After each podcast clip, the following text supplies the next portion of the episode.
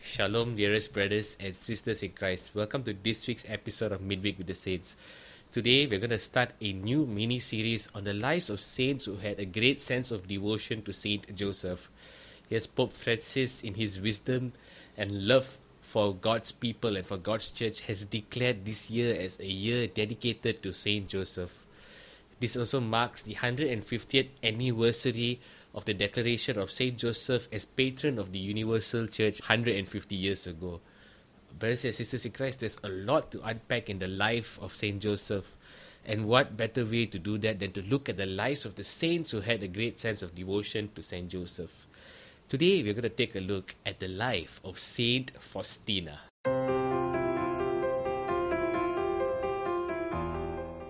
Brothers and sisters in Christ, we all know Saint Faustina as that saint who promoted the devotion to Divine Mercy, the chaplet of Divine Mercy, the picture of Divine Mercy. So much of graces have flown in and through that devotion of Divine Mercy, the message of Divine Mercy, the chaplet of Divine Mercy. As the Marian Fathers of the Immaculate Conception put it, the chaplet of Divine Mercy is optional, but the message of Divine Mercy is mandatory.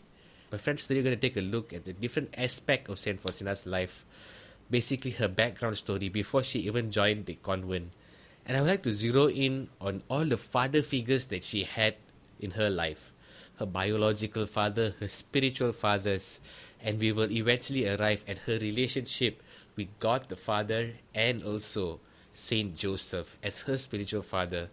So first and foremost, brothers and sisters in Christ, Saint Faustina, or rather at that time she was known merely as Helen, had a great example set forth by her father, her own biological father.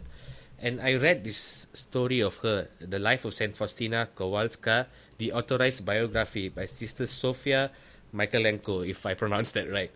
And it is interesting that I read the story of her father, and I read and I quote from this book.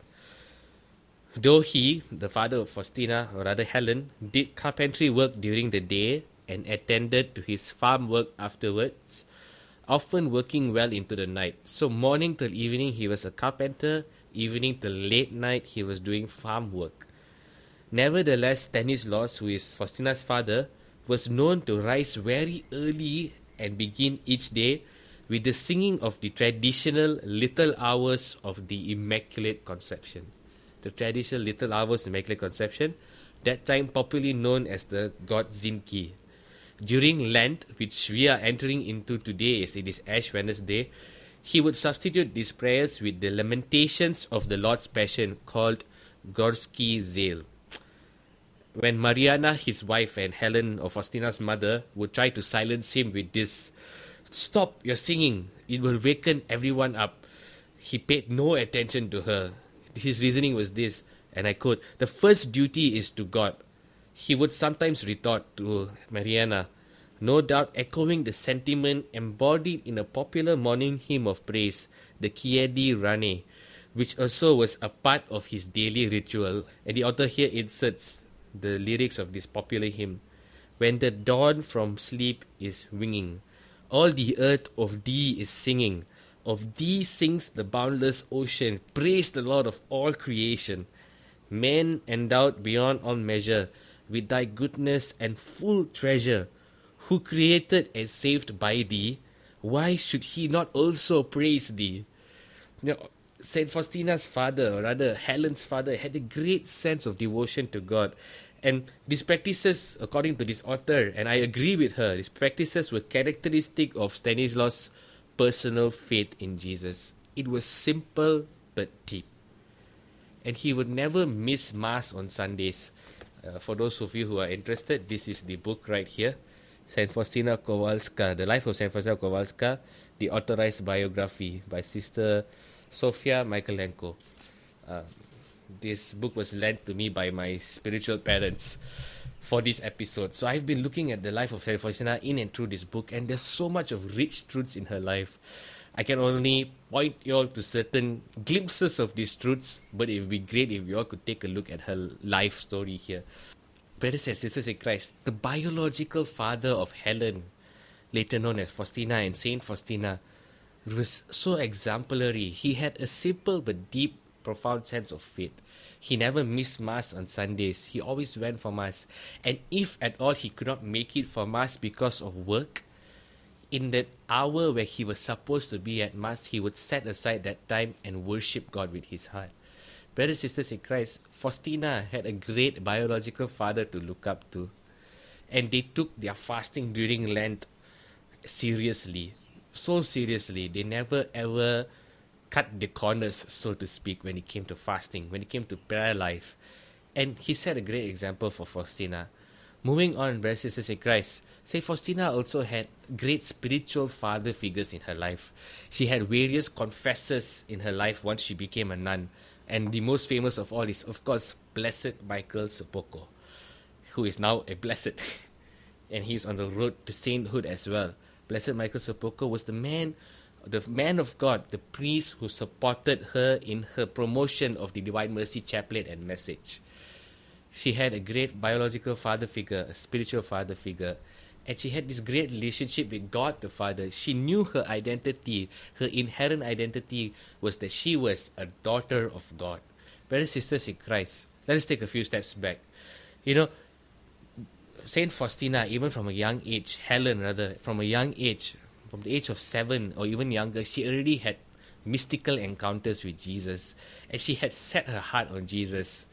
But as life went on, when she was in her mid-teens, she wanted to do things her way, and she ended up uh, going partying, going for dances, and she started to put Jesus aside. She was not interested in fulfilling the heart or the desire of Jesus, up to the point when she received this call. One day she was at a dance. Helen attended a dance with her sister Josephine. And although everyone was having a good time, Helen was beset with great torment because of this. As she began to dance, she had the following mystical experience. She suddenly saw Jesus standing right next to her. He was stripped of his clothing and covered with wounds.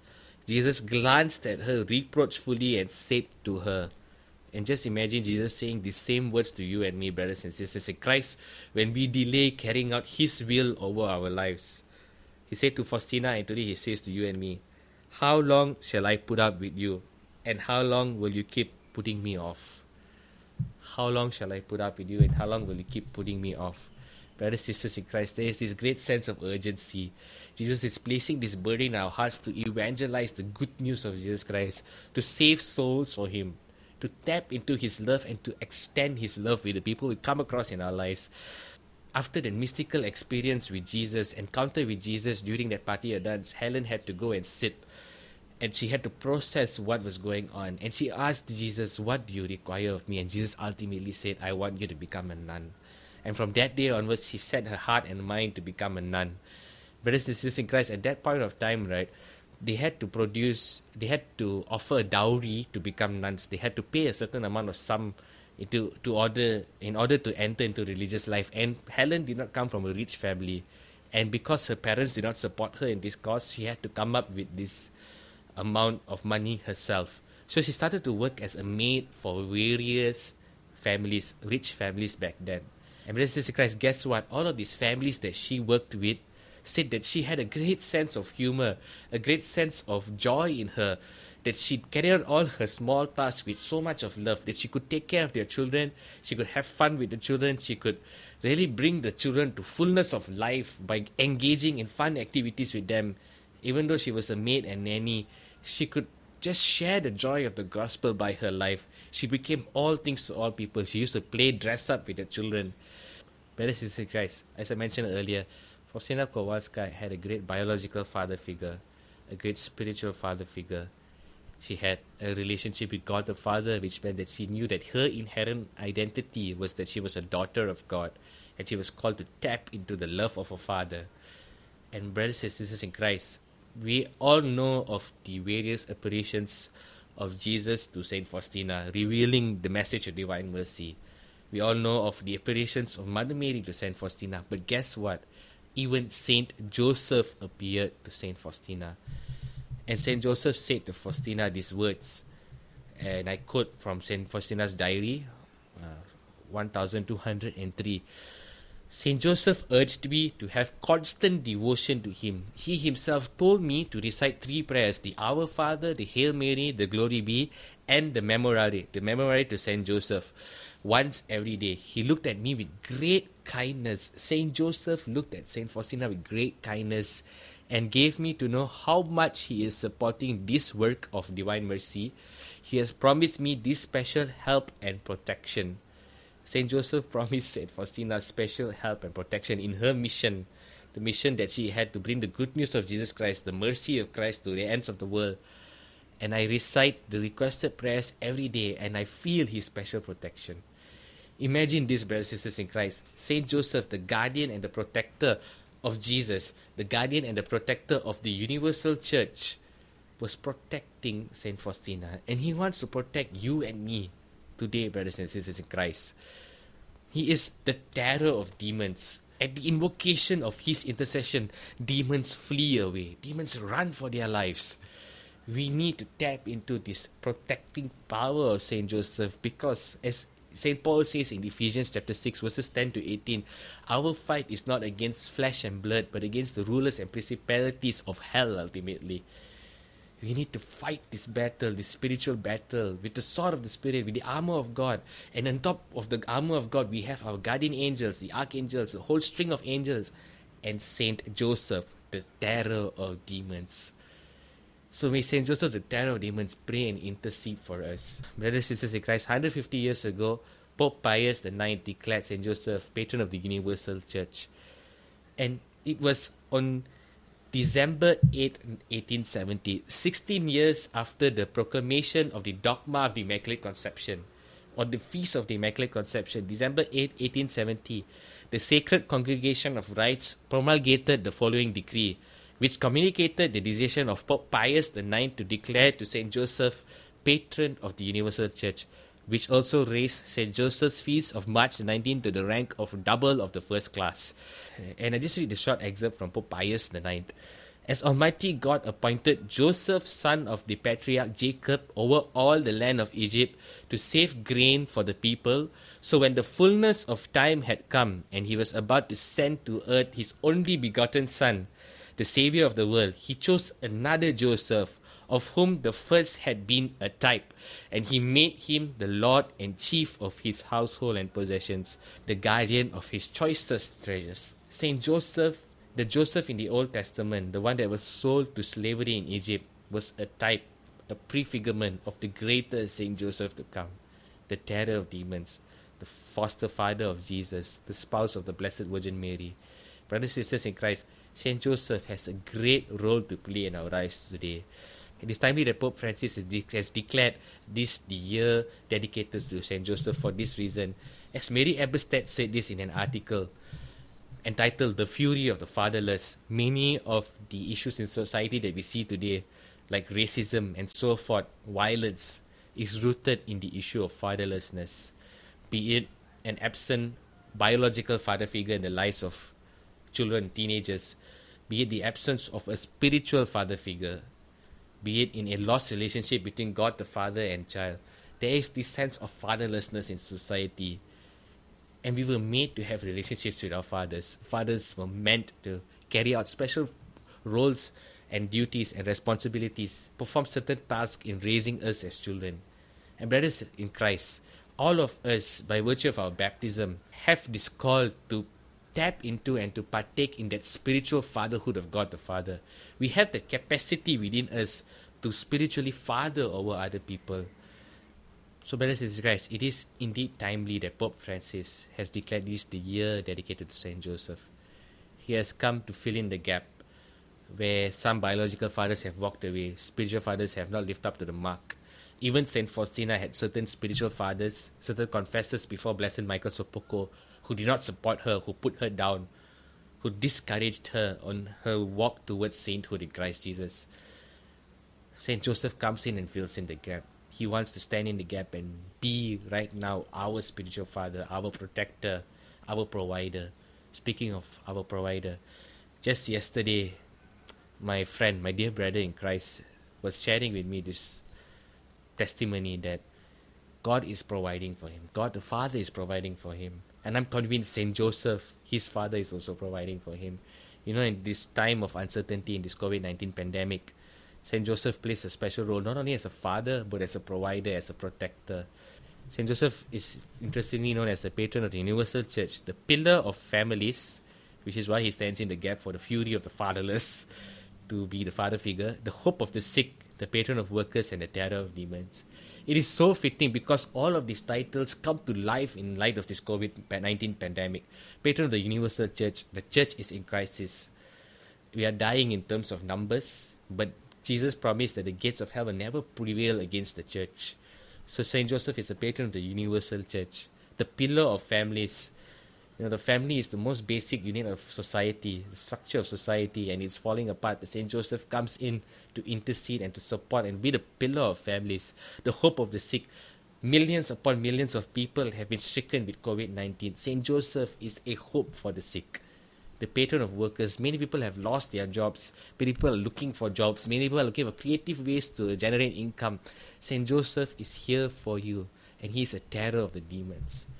Many of us have been terrorized by demons, but now Saint Joseph comes to terrorize the demons in turn and to chase them away. Brothers and sisters in Christ, coming back to this testimony of my friend, God the Father providing for him, Saint Joseph providing for him. You know, he makes his income, his additional income, which is essential for him, through online tuition. And this is such a time of uncertainty that, you know, parents can just pull off their children from these Zoom sessions online for their tuition, for their children's tuition. That he will lose this generated income, and that will take a real toll on his financial provisions for the month. But he has such great confidence in the providence of God the Father, in the providence and the protection of Saint Joseph. Saint Joseph has a pivotal role to play in each of our lives, if only we turn to him for his intercessions. And let us turn to him right now. Dearest Saint Joseph, pray and intercede for us. You are the hope for the sick, you are the patron of workers. You are the terror of demons. You are the patron of the universal church. You are the pillar of families. We have a pivotal role to play because all of these institutions, all these areas of our lives, for many of us, seem to be crumbling down right now, Saint Joseph. And this is the right time for us to turn to you for your intercessions, for your guidance, for your protection, for you to lead us in this time of uncertainty, that our hope may be anchored in your Son, Jesus Christ. Dear Saint Joseph, help us, help us. Saint Faustina, you had a great sense of devotion to Saint Joseph. Help us to walk with Saint Joseph daily. Saint Faustina, you had a great, great, great love for Jesus, the Son of Saint Joseph, that you gave your entire life for him. Though at one point of time you were living a life in the worldly sense of partying and dancing, when Jesus appeared to you in a mystical experience, you still had the free will to choose whether you want to do the will of Jesus or do your own will. You chose to do the will of Jesus. And for us, I pray and intercede for us that we may do the will of Jesus, that we may give Jesus our one hundred percent yes, that we give Jesus our entire hearts, our entire lives, in every situation, in every moment, when, especially when we don't feel like it, especially when we're hurt. Faustina, your life was not a bed of roses. Even after all the mystical encounters, you went through a lot of spiritual dryness, a lot of doubts, a lot of despair. But you kept your eyes fixed on Jesus amidst all the storms that came in your life. Help us to keep our eyes fixed on Jesus, and help us to keep our eyes fixed on that goal of sainthood in Christ Jesus. We do not want to give God merely glory, we want to give God the greatest glory, Saint Faustina. Please pray and intercede for us. Continue to walk with us. Continue to help us fully understand and grasp the message of divine mercy, so that we can effectively promote the message of divine mercy with the help of Saint Joseph, your spiritual father and ours too. We make this prayer through Christ our Lord. Amen. Uh, dearest brothers and sisters in Christ, thank you all for tuning in to this week's episode of Midweek with the Saints. I'd like to ask all of you to click on the like and subscribe button if you're watching on YouTube. Please also click on the bell button so that you will be notified whenever I upload a new video. If you're watching on Instagram T V, click on the follow button, or even Spotify, click on the follow button, and share this podcast with whoever you believe can benefit from it. I have two more important announcements to make. The first of which is as you have seen the uh, beautiful illustration of Saint Faustina, it was done by Amanda Lee from City on a Hill Co, and she has been gracious and generous in offering all of our viewers on Midweek with the Saints a five percent discount of all items on her online shop, City on a Hill Co. So I'm putting up the uh, Q R code here. You can scan the Q R code and access her website, or you can click in the description box below, or in the link tree, um, or in the link tree link you can find in the Instagram bio if you're watching on Instagram. Uh, the link will lead you directly to her shop, and you can use the code M W T S five at your checkout point so that you can get that five percent discount. I encourage all of you to purchase this Catholic merchandise and to support this local business so that we can use the Catholic merchandise as tools for evangelization. So when people see us using Catholic t-shirts, they'll be asking us, what does the words on your t-shirt mean?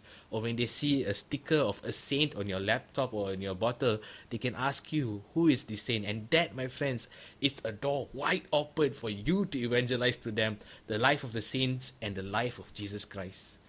Friends, I ask that you go to this website, buy whatever you can buy, and use it for yourself so that you can evangelize, and give it to your loved ones so that they can evangelize as well.